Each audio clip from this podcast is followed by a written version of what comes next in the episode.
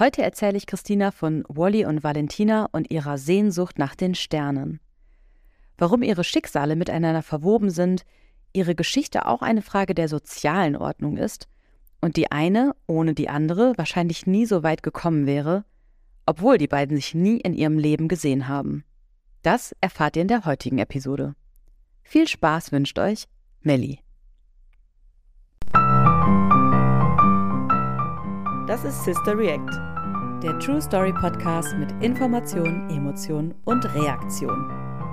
Von und mit Melli und Christina.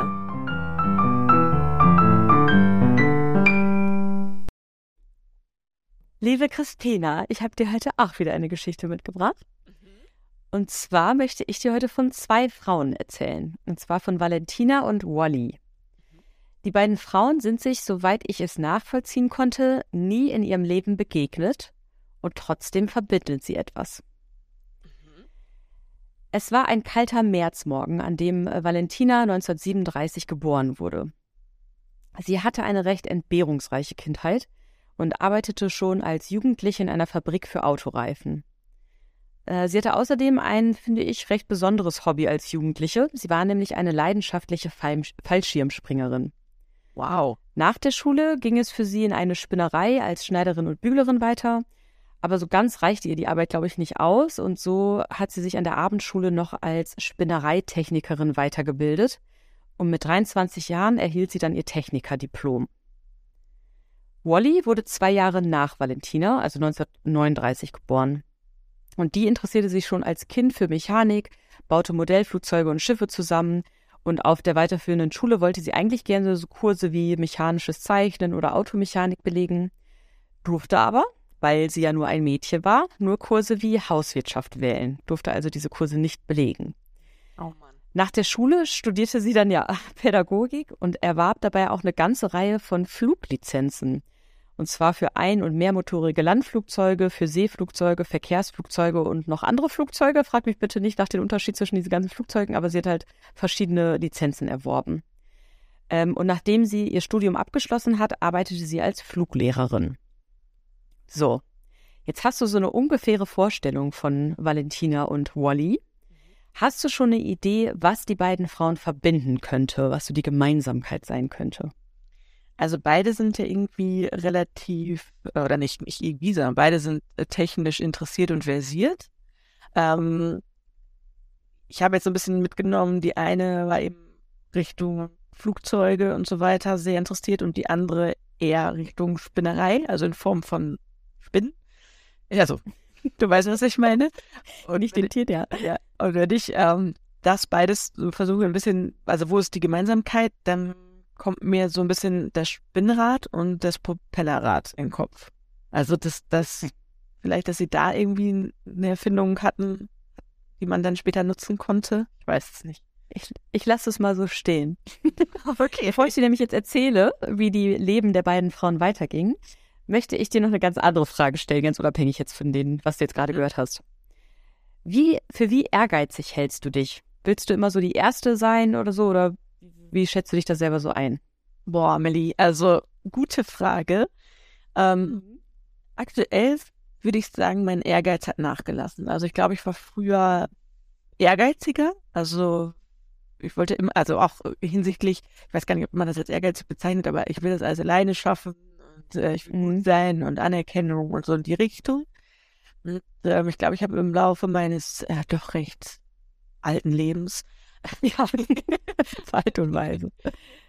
Manchmal erlebt, dass es einfacher ist, wenn man nach Hilfe fragt ähm, und dass dieser Ehrgeiz sich, da hatte irgendwie ein falscher Ehrgeiz ist. Und ähm, aber um jetzt nochmal vielleicht wirklich auf Ehrgeiz einzugehen, ich habe nicht mehr so das Bedürfnis zu sagen, ich muss überall die Beste drin sein. Ich glaube, ich habe eher das Bedürfnis mittlerweile zu sagen, ich will irgendwie zufrieden sein und ähm, ich möchte natürlich so ein bisschen was leisten, weil das brauche ich für meine Zufriedenheit, aber ob das jetzt das Beste ist, ist, glaube ich, mehr das Wichtigste für mich. Mhm. Ich würde sagen, ich habe einen gesunden Mittel-Ehrgeiz. Ich werde das das nächste Mal testen, wenn wir uns sehen und werde eine Packung Skippo aus, äh, rausholen. Mhm. Und dann schauen wir mal, wie ehrgeizig du bist. Ich erinnere mich das letzte Mal vor einigen Jahren. Seitdem haben wir es nämlich nie wieder gespielt, wo wir beide sehr ehrgeizig waren und das in einem heftigen Streit eskaliert ist. Aber ja. Ich erinnere mich auch. Aber ich habe mich verändert. Ja, ich werde es testen, wie gesagt. Aber ich kann immer berichten. Ich verliere immer noch unheimlich ungern.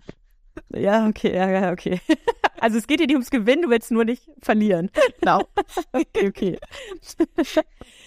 Okay, äh, dann stell dir jetzt aber mal vor, du wärst Präsidentin oder Kanzlerin und hättest so ein ganzes Land unter dir.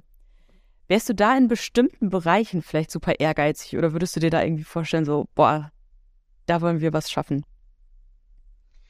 Oh, Mary, du fragst aber heute wirklich ähm, Oh. große Fragen. Große, große Fragen. Große philosophische Fragen. Also, ähm, ich finde, es gibt sehr viele Bereiche, in denen man etwas ändern sollte und könnte vielleicht, also sicherlich auch könnte. Ähm, ich weiß jetzt ehrlich gesagt, ich bin ein bisschen überfordert. Ich weiß nicht, wo ich anfangen soll tatsächlich. Da wir ein bisschen technisch reden, habe ich natürlich sofort irgendwie Forschung, Entwicklung, Bildung, ähm, unser Schulsystem im Kopf, wo ich denke, dass man sehr gut angreifen könnte. Ich finde aber auch irgendwie alles, was so in Richtung ähm, Massenproduktion, ich meine, das Thema kennst du von mir, wie man damit umgeht, mit diesem ganzen Konsumverhalten, auch gerade Lebensmittelkonsumverhalten, finde ich irgendwie auch schwierig, wo ich denke, dass die Politik das stärker steuern könnte, kontrollieren könnte. Äh, brandaktuell das ganze Thema um äh, erneuerbare Energien, ähm, wo auch schon lange, lang hätte was passieren können und auch sollen. Also du merkst, ich packe da gerade viel irgendwie aus äh, oder könnte noch weitermachen. Ähm, ich überlege noch, wo mich, wo mein besonderer Ehrgeiz vielleicht wäre oder Mhm. ist. Ähm, ich finde es Noch aber vielleicht. Ja, danke. Also einmal will ich schon mal sagen, Christina for President, ich würde dich wählen. ähm, aber äh, also äh, finde ich richtig gut. Alles ja auch sehr in die Zukunft gedacht, beziehungsweise in die Gegenwart. Aber lass uns mal ein bisschen zurückgucken in die Weltgeschichte. Fällt dir da vielleicht ein Ereignis ein oder irgendwas, wo du daran erinnern kannst, jetzt nicht unbedingt persönlich, vielleicht auch schon ein bisschen länger her, bei dem zwei Länder miteinander konkurrierten? Ähm, ähm, also ich gehe jetzt gerade noch zurück in der Zeit. Du hattest, glaube ich, gesagt, wenn ich es nicht im Kopf habe, die sind ähm, während des Zweiten Weltkrieges geboren Ende der worden. 30er, genau. Ende der 1933, 1939. geboren worden. Ja, das heißt, sie sind irgendwie ja frühe Kindheit im Weltkrieg. Ich, gehe- ich denke mal, du meinst jetzt auch diese Zeit dann im Endeffekt, ne? Die, also die, die nach dem Weltkrieg. Ähm, hm. ich, also in Geschichte war ich echt schlecht.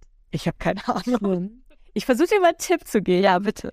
Es ist ja schon Abend, wenn du jetzt rausguckst und nach oben guckst. Was siehst du da? Weltall.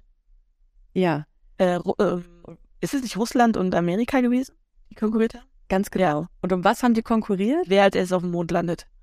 Ja, ganz genau, die Mondlandung. Vielen Dank. Mondlandung. Das war mein Stichwort, das ich brauchte. Sehr gut. Aber ganz genau, die Mondlandung im Jahr 1969. Äh, Neil Armstrong ähm, aus den USA soll damals gesagt haben, ein kleiner Schritt für mich, ein großer Sprung für die Menschheit. Das hast du wahrscheinlich auch schon mal gehört, dieses Zitat. Ähm, genau, also dieses Wettrennen quasi hat Amerika gewonnen, die USA, die NASA. Das ist aber ganz spannend, weil es acht Jahre davor äh, schon ein Ereignis gab, bei dem Russland das Wettrennen ums Weltall gewann, nämlich beim Rennen um den ersten Menschen im Weltraum. Weißt du, wer das war? Ja, ich wusste das Das ist ein tatsächlich. typisches Pub-Quiz-Wissen. Ja. ich wusste das. ich sag's dir. Ja, bitte. Okay. Juri Gagarin. Genau. Juri Gagarin äh, war 1961 äh, der erste Mensch im Weltraum und hat äh, in 106 Minuten die Erde umrundet. So, jetzt kommen wir aber zurück zu Valentina und Wally. Woher kommen die beiden wohl? Aus Russland. Beide? Also bei Valentina, jetzt wo du gerade Russland ins Spiel gebracht hast, habe ich gedacht, ja, das hört sich doch russisch an irgendwie ein Stück weit. Also Mhm. Valentina würde ich jetzt sagen ähm, aus Russland. Witzigerweise habe ich gedacht, Wally ist ein Typ. Äh, Ah, oh sorry. Aber ich habe gesagt, ich erzähle dir von zwei Frauen. nein, nein, du hast gesagt, du erzählst mir die Geschichte von Valentina und Wally. Und ähm, jetzt bin ich mir nicht mehr ganz sicher, ob du vorher schon gesagt hast, es sind zwei Frauen, aber ich habe zumindest den Titel äh, im, im, Okay. in, einem Detail, in der Datei schon gelesen. Und okay, okay. habe da gedacht, dass Wally ein Mann ist und war gerade schon zu Anfang wirklich Okay. überrascht, dass Wally eine Frau ist. Und äh, Wally, ja, ist, ist wahrscheinlich amerikanisch dann.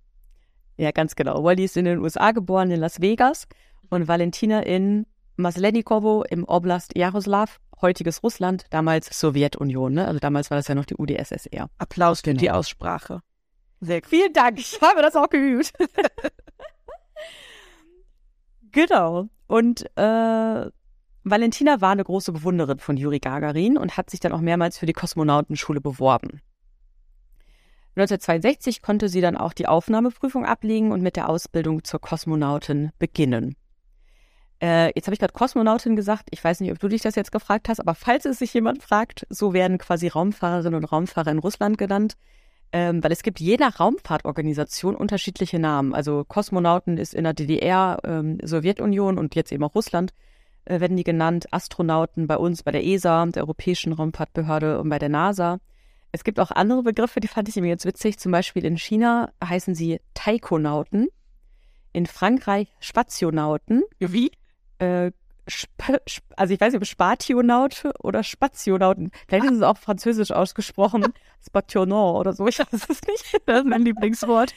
Aber genau, das fand ich auch cool. Genau. Und dann gibt es irgendwie noch den Viomanaut in Indien. Also ganz interessante Namen, die fand ich. Das finde ich wirklich interessant. Das wusste ich nicht. Also ich habe gedacht, okay, es ist eine komische Formulierung, aber vielleicht wird das früher so genannt. So habe ich das jetzt eingeordnet, aber ich wusste nicht. Achso, nee, so es ist tatsächlich je nach Raum. Also auch heute noch heißen in Russland die raumfahrenden Kosmonauten. Und bei uns eben und in, Aus in Amerika Astronauten. So, dann schauen wir jetzt mal, was äh, Wally in der Zeit gemacht hat, also Anfang der 60er. Die hat sich im Februar 1961 für das Women in Space Programm gemeldet. Das war allerdings kein offizielles Programm der NASA, also der amerikanischen Raumfahrtbehörde. Und jetzt äh, kommt ein lustiger Name, weil wir ja schon über Ada Lovelace mal gesprochen haben.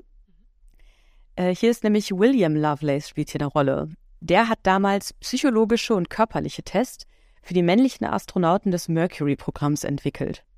Und das Mercury-Programm war damals ähm, das erste bemannte Raumfahrtprogramm der USA. Also da ging es noch darum, welcher, welche Nation kommt jetzt als erstes überhaupt mal bemannt ins Weltall. Ähm, und die USA haben im Mercury-Programm ähm, 110 Männer getestet. Die mussten alle unter 1,80 sein, unter 40 Jahren und in exzellenter sportlicher und geistiger Verfassung. Und diese Verfassung wurde eben die von Lovelace entwickelten Tests nachgewiesen und überprüft. Und zu diesem Test zählte zum Beispiel äh, die Messung der Ermüdung durch Treten eines Fitnessbikes mit Belastung. Das kennen wir, glaube ich, auch. ich weiß nicht, ob wir da äh, den Test bestanden hätten. Dann wurde den Eiswasser ins Ohr gekippt, um Schwindel zu verursachen und dann die Reaktion so abzuschätzen, wie gehen die mit Schwindel um. Ach, krass. Ähm, genau. Und die Kandidaten mussten möglichst lange in so einem Deprivation Tank, also das ist so ein Isolationstank, weißt du, wo du so drin schwebst, so wie in so einem, in so einem Wasser. Und dann ist es aber ganz dunkel, du hörst quasi nichts, du siehst nichts, also deine Sinne werden dir so ein bisschen genommen.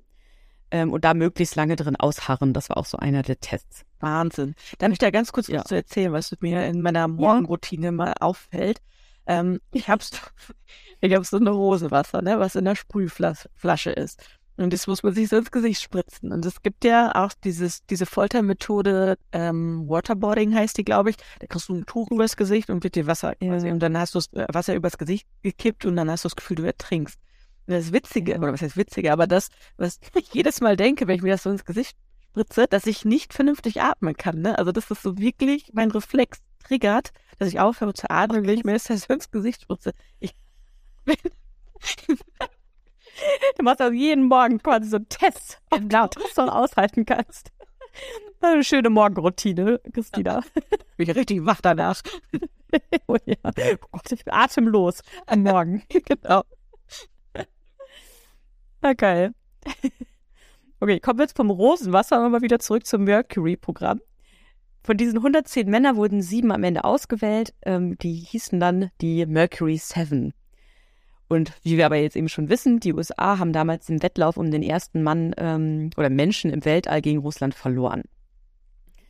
Lovelace hat diese Tests ähm, aber auch an 25 Frauen durchgeführt, weil er der Meinung war, dass Frauen aufgrund ihrer so durchschnittlicher, eher kleineren Körpergröße und Gewicht grundsätzlich besser für so kleine Raumschiffe geeignet wären. Und wie gesagt, dieser Test mit den Frauen, das war kein offizielles NASA-Programm, sondern wurde privat finanziert. Mhm. Ähm, von diesen 25 Frauen haben 13 Frauen die ersten Tests bestanden und wurden unter dem Namen Mercury 13 oder Mercury Mercury 13, ich kann es nicht so gut aussprechen, ich sage es einfach auf Englisch, Mercury 13 bekannt. Und unsere Wally, die war eine von diesen 13. Mhm. Die Mercury, oh Gott, die Mercury 13 die haben die damalige Medienaufmerksamkeit nach Bekanntwerden dieser ersten Testergebnisse, also ich würde jetzt mal vermuten, das war schon ziemlich spektakulär, dass Anfang der 60er Jahre 13 Frauen überhaupt in der Lage waren, diese Tests zu bestehen, die ja für Männer ausgelegt waren. Ne? Das darf man auch nicht vergessen. Also die wurden ja nicht auf Frauen irgendwie einfacher gemacht, sondern die haben die genauso gemacht wie die Männer. Die haben diese Medienaufmerksamkeit genutzt, um für die Zulassung von Frauen für das Astronautenprogramm zu werben. Zwei von ihnen erreichten dann, dass ähm, 1962 eine Anhörung vor dem Special Subcommittee on the Selection of Astronauts organisiert wurde. Aber die Argumente der Mercury 13 konnten das Komitee nicht überzeugen. Und das lag vor allem daran, dass der Standpunkt der Frauen in den frühen 60er Jahren ähm, auf so ein gesellschaftliches Klima stieß, in dem Frauen eben primär Hausfrau und Mutter waren ähm, und so sagt zum Beispiel der Astronaut John Glenn, das war einer der Mercury Seven, also dieser sieben ausgewählten Männer für das erste bemannte Raumfahrtprogramm der USA, der sagte bei der Anhörung, dass äh, Männer hingehen und Kriege ausfechten und die Flugzeuge fliegen und dass Frauen nicht in diesem Feld vertreten sind, eine Tatsache der sozialen Ordnung sei. Dazu übrigens ein ganz interessanter Fakt, äh, weil Wally in einigen der Tests sogar besser abschnitt als John Glenn. So wurden äh, bei dem Test ja dieser Deprivation Tank ähm, die, die Personen untergebracht, ne? Und Wally war 10 Stunden und 35 Minuten lang in diesem Tank, ohne zu halluzinieren. Und das war ein Rekord. Also sie hat das wirklich so als längste Person ausgehalten. Und wenn ich mir überlege, ich weiß auch nicht, ich war mal im MRT äh, zehn Minuten, da bin ich schon durchgedreht. Ja. Und ich weiß nicht, ob ich zehn Stunden, 35, ohne was zu hören, ohne was zu sehen, du kannst nicht reden, du schwebst da in so einem Wasserbad. Boah, Respekt, Wahnsinn. wirklich. Ja. Ja. Ja. Aber ja, das war ein Rekord, aber das private Programm führte für die Frauen eben leider nicht zu einem Rekord ähm, und auch nicht zu einem Erfolg. Ähm, das Programm musste dann leider auch beendet werden, weil die US Navy ziemlich plötzlich dann nicht mehr bereit war, ihr Equipment für weitere Tests für Frauen zur Verfügung zu stellen. Was? Das heißt, das Women in Space Programm war damit vorbei. Damit hat das Komitee hat ja auch schon entschieden, dass Frauen nicht zugelassen werden zum Astronautenprogramm. Wahrscheinlich lag es mit daran, dass die US Navy dann auch gesagt haben, ja gut, was sollen wir jetzt hier noch unser Equipment zur Verfügung stellen? Ähm, das wird ja eh nichts mit den Frauen, die sollen mal schön zu Hause bleiben. So stelle ich es mir ein bisschen vor. Aber, obwohl die Ergebnisse so gut waren? Ja, ja. Aber das Komitee, also John Glenn hat es ja schön gesagt, es ist äh, keine Tatsache der sozialen Ordnung, äh, wenn Frauen da vertreten sind oder wären. Mhm wirklich spannend. Ne? Also genau, und ich finde das eigentlich total beeindruckend, dass sie diese Tests äh, so bestanden haben. Und ehrlich gesagt auch ganz spannend von diesem William Lovelace, dass er das so forciert hat. Ja, das mitgemacht hat, ne? Weil er hat ja auch quasi das offizielle Astronautenprogramm betreut und da die Tests durchgeführt. Finde ich eigentlich ziemlich cool, dass er das ähm, ja mit 25 Frauen auch durchgeführt hat. Wie gesagt, wurde privat noch finanziert. Was ich auch, also das finde ich auch sehr cool, was ich auch sehr witzig finde, dass wir beide unabhängig voneinander eine Story mit Namen Lovelace was die Grille ausgeht haben. Und ich wüsste ganz, also ich würde super gerne wissen, ob der wie, ob die irgendwas verwandtschaftlich miteinander zu tun haben. Ich habe es gerade auch schon, dass ich noch mal nebenbei recherchiere, habe ich jetzt nicht mehr gemacht, aber äh, ja, wäre ganz spannend. Das werde ich noch mal rausfinden. Ja. Ob die beiden doch noch irgendeine, ja, wer weiß. Wer weiß, ja. Oder zumindest mit diesem Grafen Lovelace, ne? Die Ada hieß doch wegen ihrer Heirat zu einem Grafen nach Lovelace, ob das irgendwas genau. vorfahrenmäßig mit zu tun hat. Aber naja, ist auf jeden Fall erstmal Amerikaner. Und er hatte auch also dieses, damit, äh, weitreichende Denken, also dieses fortschrittliche Denken, wie die Ada. Anscheinend ja schon. Zumindest, glaube, da sind sie sehr ähnlich. Ich weiß nicht, ob er auch so ein Lebemann war. das äh, ist nicht überbracht. Vielleicht hat er auch deswegen 25 Frauen eingeladen. Ich will es ja. nicht unterstellen. Nein, also die haben sich auch witzigerweise, das fand ich interessant, diese Mercury 13 ähm, teilweise gar nicht kennengelernt oder gesehen, weil die halt diese Tests also, also nicht miteinander quasi gemacht haben, weißt du, sondern die immer wieder eingeladen wurden, wenn so ein Slot frei war. Das heißt, teilweise kannten die sich gar nicht, haben sich gar nicht gesehen und ja, das ist okay. spannend. Naja, aber wie gesagt, leider äh, war das in den USA nicht erfolgreich. Es wurden keine Astronautinnen zugelassen äh, zu diesem Programm. Und trotzdem passierte etwas für die Stellung der Frau im Weltall, nur eben in einem ganz anderen Teil der Erde, nämlich in der Sowjetunion. Es lag auch an diesen Mercury 13, also an diesen 13 Frauen, dass Russland das Rennen um die erste Frau im Weltall nun ebenfalls intensiv verfolgte. Nikolai Kamanin, der Direktor der Kosmonautenausbildung, erfuhr davon, dass weibliche Piloten in den USA äh, so ein Training zu Astronautinnen, Astronautinnen absolvierten. Und der schrieb in seinem Tagebuch, ich zitiere, wir können nicht zulassen, dass die erste Frau im Weltraum amerikanisch ist. Dies wäre eine Beleidigung für die patriotischen Gefühle der sowjetischen Frauen. ähm, ja, und bei der Auswahl einer geeigneten Kandidatin galten folgende Regeln. Die potenzielle Kosmonautin sollte eine Fallschirmspringerin sein, jünger als 30 Jahre, nicht größer als 1,70 und all das traf auf Valentina zu, die dann tatsächlich als Pilotin für das Vostok 6 Raumschiff nominiert wurde. Sie wurde damals Gagarin mit einem Rock genannt. Also nach Juri Gagarin, dem ersten Mann im Weltall, ja. Also ihr hat das wahrscheinlich gefallen, weil sie so ein Fan von dem Juri ja. war, ne? Aber ja. genau. Und sie ist dann tatsächlich 1963, das finde ich echt interessant, weil das war zwei Jahre nach Juri Gagarin und noch, ich glaube, sechs Jahre bevor der Mondlandung, ähm, ist dann Valentina Tereshkova an Bord der Vostok 6 zu einer fast drei Tage dauernden Reise ins All aufgebrochen und hat die Erde 48 Mal umrundet. Als erste Frau im Weltall. Als erste Frau im Weltall, genau. Wow. Ihr Funkrufname war Chaika, das bedeutet Möwe. Ähm, die ist dann in Novosibirsk gelandet und wurde da richtig begeistert empfangen und gefeiert ähm, und nach außen für die gesamte Öffentlichkeit, sowohl in der Sowjetunion als auch im Ausland, wurde der Flug bis zum Ende der Sowjetunion als wirklich makellose Heldinnentat gewürdigt. Die russische Möwe war die erste Frau im All und das alles nur knapp zwei Jahre eben nach Juri Gagarin. Also Russland hatte da auch wieder diesen, die Nase vorne bei diesem Wettrennen. Mhm.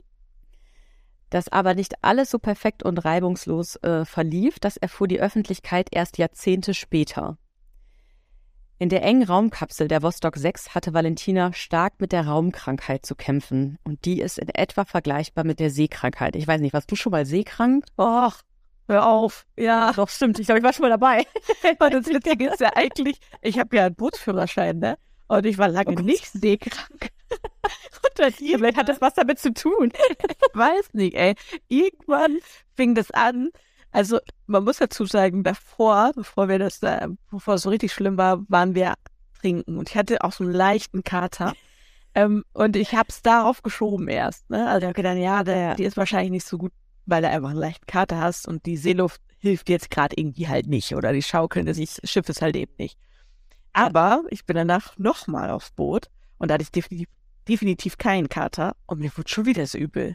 Also, ja. Jetzt beschreib mal, also es wird einem einfach richtig schlecht. Ja, genau. Oder wie ging es dir dann? Also, ich habe es so wahrgenommen, ähm, ähnlich eigentlich wie so eine Reisekrankheit, ne? So die mhm. irgendwie, ich weiß nicht, ob du schon mal reisekrank warst, also im Auto oder so, aber wenn du im Auto zum Beispiel sitzt und viel liest, dann irgendwann wird dir halt immer so ein bisschen gammelig, irgendwie so schummrig, ähm, weiß ich nicht. Also du hast so das Gefühl, dass du dich auch irgendwie übergeben musst und so. Also du hast das irgendwie so alles im Hals sitzen. Ähm, kannst dich auch nicht mehr so richtig, du kannst das nicht richtig genießen und dich auch nicht richtig konzentrieren, weil sich alles irgendwie so ein bisschen darum dreht, naja, breche ich jetzt oder breche ich jetzt halt nicht. Also, ja. Einmal stell dir vor, du kannst da nicht über die Reling kotzen. Ja. so, du bist in einer engen Raumkapsel. Also wir, als wir da auf dem Schiff waren und mir so schlecht ging, ne, da hatten wir die glorreiche Idee, naja, vielleicht geht's dir besser, wenn du ins Wasser gehst und ein bisschen tauchst, ne? Und ich hatte die ganze Zeit Angst beim Tauchen, dass ich in dieses Mundstück breche. Weil dann, ja, genau. Das war echt oh richtig Gott. Der Kotzen ist eh so schlimm, wenn man so keine Luft bekommt. Und wenn du dann unter Wasser stehst, wo du kotzt, musst du dieses Mundstück rausnehmen, dann kotzt du, dann musst du wieder rein, damit du wieder atmen kannst. Oh Gott. Fies? Oh, okay, irgendwie ganz schlecht. Ja, okay. Genau, wir wird auch schon vom Reden, von der Erinnerung schon wieder schlecht. Naja, also ich habe nicht, ich habe nicht gekotzt, das war da ganz gut und mir ging es auch nicht, aber mir ging es danach auch nicht wirklich besser. Also ich habe wirklich, ja. bis ich vom Schiff runter war, ging es mir nicht gut. Ja, naja. Also ähnlich soll es auf jeden Fall auch sein, diese Raumkrankheit. Ähm, und die war damals 1963 aber ja auch nicht wirklich erforscht. Also so viele Menschen waren damals ja auch noch gar nicht im Weltraum gewesen. Das heißt, äh, das weißt du ja auch bei der Seekrankheit, du hast es lange nicht gehabt, das wird dich wahrscheinlich auch nicht jedes Mal treffen. Ähm, konnte man also wahrscheinlich auch nicht so richtig mit rechnen oder mit umgehen. Ähm, ja, Valentina ging es also unglaublich schlecht in ihrer engen Raumkapsel. Ihr Gleichgewichtssinn war außer Kontrolle und sie saß halt allein fernab der Erde in einem Raumschiff und wusste, die Augen der Welt und die Augen ihres Landes waren auf sie gerichtet. Als erste Frau im Weltall als Russin oder Sowjetunionistin, wie sagt man das? Wahrscheinlich deshalb verschwieg sie ihr Unwohlsein gegenüber der Bodenkontrolle. Das Hauptziel des Fluges bestand eigentlich darin, also neben, ne, wir haben jetzt die erste Frau im Weltall, auch ähm, die physiologischen Reaktionen des weiblichen Organismus auf die Weltraumbedingungen zu erforschen und das Steuerungssystem dieses Raumschiffes zu optimieren und Erde und Mond zu fotografieren. Aber diese Ziele wurden nicht erreicht. Valentina ignorierte die Weisung des Bodenpersonals oder der Bodenkontrolle. Die hat stundenlang nicht auf Funkhilfe reagiert. Die hat gegessen und getrunken, wie sie wollte und nicht so, wie es für diese wissenschaftlichen Experimente eigentlich vorgesehen war und wie ihr das auch notiert war. Ähm, die hat ihre Bleistifte irgendwie abgebrochen und konnte deswegen keine Aufzeichnung anfertigen und klagte auch über diese drückende Enge der Kapsel. Also, wenn ich ehrlich bin, wer einmal in einem Fahrstuhl stecken geblieben ist, in einem kleinen alten Fahrstuhl oder halt in so einem MRT lag, der kann vielleicht so ein bisschen nachvollziehen, wie Enge sich anfühlt, wenn man sich da nicht so ganz wohl drin fühlt. Das wird sie ja vor auf der Erde auch getestet haben. Aber wenn man sich dann vorstellt, okay, wenn ich jetzt hier auf den Notfallknopf drücke, kommt ja auch keiner. Also ich, weißt du, bin ja, ja außerhalb der Sphäre quasi. Ja. Ne? Das ist ja auch nochmal eine krasse Vorstellung irgendwie. Du kommst halt so schnell nicht raus. Ne? Also ich sag mal, im MLT ja. oder auch im Fahrstuhl kann man sich ja selber noch ein bisschen beruhigen, ja. wenn man es kann. Äh, indem man sagt, okay, da kommt jetzt gleich einer, ich habe den Knopf gedrückt, da hat auch jemand reagiert. Oder beim MRT, da weiß man, da sind überall Leute und wenn du an den Knopf da drückst, dann holen die dich auch sofort raus. Oder du musst halt diese halbe Stunde des MRTs warten, abwarten, aber ja. weil du weißt, das hat irgendwie ein zügiges oder relativ zügiges Ende. Ähm, ja. Boah, ja, das muss ja wirklich. Also ich habe gerade gedacht, halt ganz diese Raumkrankheit. Ja. Also ich habe gerade so ein bisschen gedacht, dass sie ähm, so ein bisschen rebellisch schon fast wirkt, was du beschrieben hast. Oder sie isst, ja. was sie will. aber auf der anderen Seite, wenn es einem so schlecht geht, ne, dann ist das vielleicht auch ganz, ganz schwierig, da einer Anweisung zu, zu folgen, weil du ja irgendwie ja. Du musst da irgendwie klarkommen. Ja. Ja, das scheint irgendwie so zu sein. Also ganz klar ist es irgendwie nicht, weil es ja auch lange geheim gehalten wurde, ne? Also das darf man auch nicht vergessen. Die wurde die ganze Zeit als Heldin gefeiert. Die ist da überall rumgeturnt, rumgetanzt, irgendwie hat auf Veranstaltungen gesungen und sowas und wurde immer halt als die Kosmonautin vorgestellt.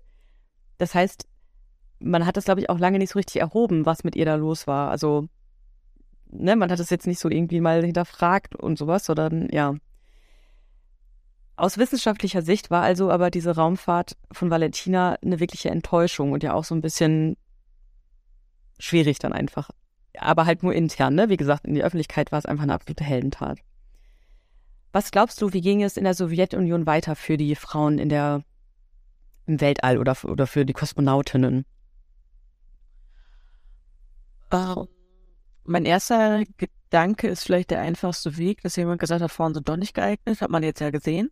Also nach dem Motto, sie bringen keine Erkenntnisse, beziehungsweise man kann irgendwie mit denen nicht arbeiten, so, nicht, wie nennt man das, nicht diszipliniert genug, ähm, dass das funktioniert. Und ich vermute jetzt mal, obwohl ich es nicht hoffe, ich vermute, es geht gar nicht weiter. Ganz genau. Äh, du sprichst dem Chefkonstrukteur Koroljow aus der Seele. Der hat danach gesagt, mir kommen keine Weiber mehr ins All. Und das hat er in einem kleinen Kreis, soll der so gewütet haben. Und das Wort Weib äh, stammt von einem Journalisten, der den eigentlich viel derberen Ausspruch ähm, umgeframed hat, quasi um es überhaupt abdrucken zu können. Also er wird nicht Weiber, sondern einen deutlich gemeineren Ausdruck benutzt haben als das. Ähm, genau. Korolev, der löste nach dem Tereshkova-Flug das weibliche Kosmonautenkorps auf und cancelte alle bereits geplanten weiteren Starts. Auch die USA bemühten sich zunächst nicht weiter. Sie hatten das Rennen um die erste Frau im Weltall ja eh verloren und konzentrierten sich lieber auf den Mond. Erst 1982 und damit 19 Jahre nach Valentina flog mit Svetlana Sabiskaya die zweite Russin ins All. Und auch das als Antwort auf die Ankündigung der USA, mit Sally Wright jetzt auch mal eine Frau in den Weltraum zu schicken. Also auch da spielte wieder so ein bisschen diese, dieses Wettrennen zwischen mhm. USA und UdSSR eine Rolle. Valentina ging später in die Politik. Äh, sie lebt übrigens auch heute noch und was ich total spannend fand, die hat äh, als Abgeordnete 2020 eine Verfassungsänderung beantragt. Und zwar zur Lockerung der Amtszeitsbegrenzung des russischen Präs Präsidenten Wladimir Putin. Ach, also sie ist eine gute Genossin, Kommunistin ähm, oder Genossin ähm, und hat tatsächlich, das fand ich ganz spannend, dass sie nachher diejenige ist, die diese Verfassungsänderung beantragt hat, die dann ja auch durchgegangen ist. Ähm, mhm. und heute, ja, spannende russische Geschichte irgendwie so. Aber das fand ich irgendwie spannend, dass sie auch sogar da noch irgendwo eine Rolle gespielt hat. Ja, stimmt. Wie alt ist sie denn jetzt? Sie ist schon 80 dann, ne? Das habe ich richtig gekriegt. Ja, ne? Ja. 1937. Ne? Ja, genau, aber immerhin noch aktiv auch, finde ich auch interessant. Ja. Mhm. Ja. Das also war Valentinas Geschichte und die Geschichte der ersten Frau im Weltall. Aber auch Wallys Geschichte endete nicht mit dem Mercury, Mercury 13. Ich möchte dir ein verkürztes Zitat von ihr vorlesen auf die Frage, ob sie immer noch daran glaubt, einmal ins Weltall zu reisen. Ich habe nie den Glauben verloren. Ich habe keinen Zweifel, nicht den geringsten. Ich bin mir so sicher, dass ich ins All fliege, wie ich mir sicher bin, dass mein Auto morgens anspringt. Ich habe all diese wunderbaren Jahre in einer Männerwelt gelebt. Ich war das einzige Mädchen im Cockpit, im Konferenzraum, wo auch immer. Aber ich werde eines Tages ins All fliegen, wenn Gott es für richtig hält oder ich es richtig anstelle. Ich werde es schaffen. Ich weiß nicht wie, aber ich weiß, dass es passieren wird. Das Zitat ist von 2004. Da war sie 65 Jahre alt. Glaubst du, dass Wally das noch geschafft hat? Ich fragte jetzt was anderes. Lebte Wally noch? Hm. Heute? Ja. Weißt du das? Ich glaube ja. Ja, okay. Ja. Ähm, ja von 2004. Also ich glaube, dass sie es geschafft hat. Ich hoffe, ich hoffe das. Ich hoffe mir das so stark, weil sie das eigentlich schön gesagt hat. Ich hoffe, dass sie es geschafft hat. Ja. Hat sie es geschafft? Sie hat es tatsächlich geschafft. Juhu! 2021. Ach, lud Jeff Bezos, der Gründer von Amazon, Wally zum ersten bemannten Weltraumflug seines privaten Raumfahrtunternehmens Blue Origin ein. Ich weiß nicht, ob du das mitbekommst, ja, bekommen hast, ja. dass dieser Amazon-Gründer eine eigene ähm, genau, Raumfahrtunternehmen gegründet hat für so Weltraumtourismus und der hat so einen ersten Flug ähm, unternommen. Der dauerte nur rund zehn Minuten und hat so eine Höhe von 106 Kilometern erreicht. Ähm, aber genau das, ähm, da ist sie mitgeflogen, Wally Funk. Als eine eben dieser Mercury 13 hat Jeff Bezos sie damals eingeladen mitzureisen. Oh. Cool. Und sie war zum Zeitpunkt des äh, Fluges 82 Jahre alt und wurde damit der bis dahin älteste Mensch im Weltall. Ein Rekord, den bis dahin mit 77 Jahren John Glenn innehatte. Erinnerst du dich an John Glenn von den Mercury 7, der bei der Anhörung gesagt hat, dass Diese Frauen. Weiber. der Weiber hat er glaube ich nicht gesagt, aber dass Frauen ja. kein Zeichen der sozialen Ordnung wäre, wenn die jetzt da daran teilnehmen könnten. Ähm, ja, sie hat ihn also wieder mal geschlagen, also wieder mal einen Rekord gebrochen quasi. Einmal in diesem äh, Isolationstank und jetzt eben als älteste Person im Welt. Ist sie heute nicht mehr. Danach ist nämlich William Shatner, ich glaube, den Schauspieler kennt man vielleicht, der ist jetzt mit 91 Jahren der neue Rekordhalter, der wurde auch mit Jeff Bezos dann beim nächsten Flug eingeladen. Also, Aber ist sie, weißt du, ob sie noch die älteste Frau ist, die jemals? Wahrscheinlich ja. Das würde ich vermuten, weil das war ja letztes Jahr, also 2021 ist ja noch gar nicht so lange her. Also nochmal zu diesem John Glenn. Das ist also einmal der, dieses Schimpfwort, Weiber, Schräger, was anderes gesagt hat. Nee, nee, nee, das war, das war Korolev, das war der Ach, Russe. Das okay. war der russische oder der sowjetische äh, Chefkonstrukteur, das war das mit den Weibern. Ja. John Glenn war einer von diesen Mercury Seven, also in den USA, der als einer der sieben Männer für den ersten bemannten Weltraumausflug ähm, Weltraumflug ausgewählt wurde. Und es gab ja eine Anhörung von diesen 13 Frauen, die gesagt haben, ey, wir wollen auch, dass Frauen zugelassen werden zu diesem Astronautenprogramm. Und er hat bei dieser Anhörung gesagt, nee, Männer sind die, die Kriege fechten und Flugzeuge machen so. So, dass Frauen jetzt hier dabei sind wollten, das wäre halt kein Zeichen der sozialen Ordnung, das passt nicht zusammen. Ja, also er hat sich dagegen ausgesprochen. Ja, okay. Obwohl Wally schon besser war in manchen Tests als er und deswegen ja. fand ich es irgendwie schön, dass sie dann auch nochmal als älteste Person im Weltall äh, ihn dann geschlagen hat, quasi mit ihrem ersten und einzigen Weltraumflug. Ach, okay, ja gut, danke nochmal für die Genau. Ja. ja, genau, genau. Ja. Und das waren eben die Geschichten von Valentina, Valentina und Wally, die Geschichten der ersten Frau im Weltall. Und auch wenn ich Weltraumtourismus wirklich absolut nicht nachhaltig finde, muss ich aber auch zugeben, dass ich mich sehr für Wally gefreut habe, dass sie es noch in den Weltraum geschafft hat. Mhm. Guter Punkt.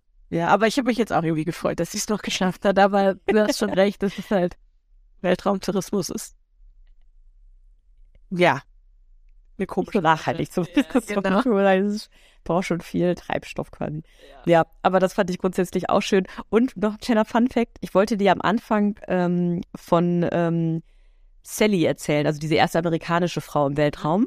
Ja und Valentina, also die gegenüberstellen und habe dann Valentina damals auch Wally genannt als Spitzname, also so Wally und Sally, weil ich dachte, das ja. ist so ähnlich. Ja. Und habe danach aber über Wally Funk, also über diese Frau, die ich dir jetzt erzählt habe, ähm, einen Text gefunden und dachte, okay, das passt noch viel, viel besser, weil die so viel miteinander zu tun haben, obwohl sie sich, glaube ich, wirklich nie getroffen haben. Ja.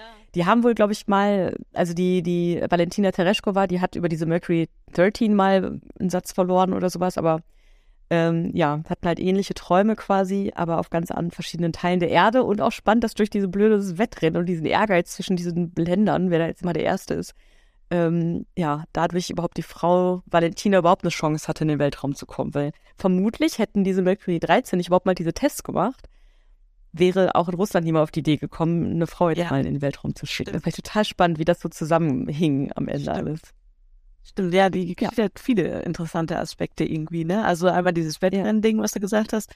Ähm, auch nochmal, dass sich gegen die Frauen irgendwie teilweise doch sehr aufgelehnt hat. Also auch nochmal, ich meine, überlegt jetzt mal 1960, also oder 1965 ja. oder also es war ja so in diesem Zeitraum, ja. das ist Anfang der noch nicht so lange her und dass dann eben auch solche Ausdrücke ähm, wie soziale Ordnung, es passt nicht in die soziale Ordnung oder auch mhm. das Schimpfwort da noch genutzt wird, ähm, und ich bin mir sicher, wenn man weiter recherchiert, dass auch ein Mann diese ähm, Krankheit hatte, diese Weltraumkrankheit und sich unwohl gefühlt hat. Und ja. da wird auch keiner was zugesagt ja. haben, so richtig, ne? Also ja. auch wieder diese Differenzierung dazwischen, ne? Und auch, das finde ich interessant, aber auch so der Antrieb, den Valentina und auch Wally hatten, ähm, sich da irgendwie weiterzubilden und auch was die wirklich voller Spinnerei zu Weltraum und von ähm, generell von Mechanik zu, okay, über Flugzeuge natürlich, das passt schon eher, aber auch, genau, so, dass genau. beide sich dann so für den Weltraum interessiert haben, das finde ich auch interessant. Ja.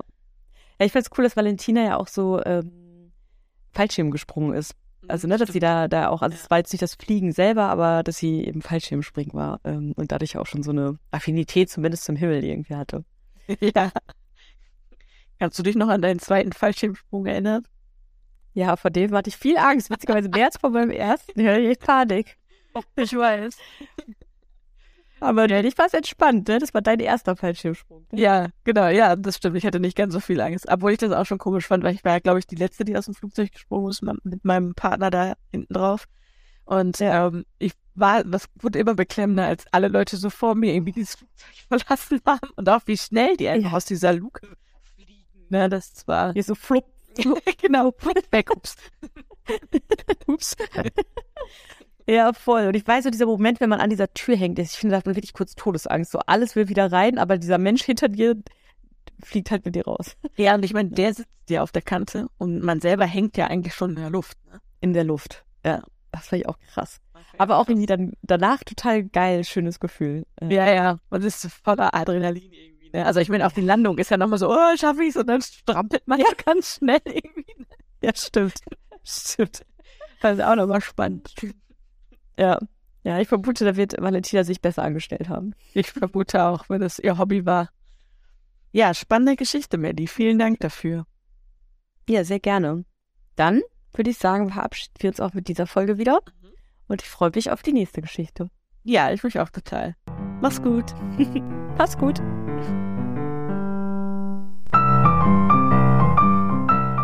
Das war Sister React von und mit Christina und Melli. Wenn euch die Folge gefallen hat, dann lasst gerne eine Bewertung da und abonniert den Podcast für weitere spannende Geschichten. Macht's gut!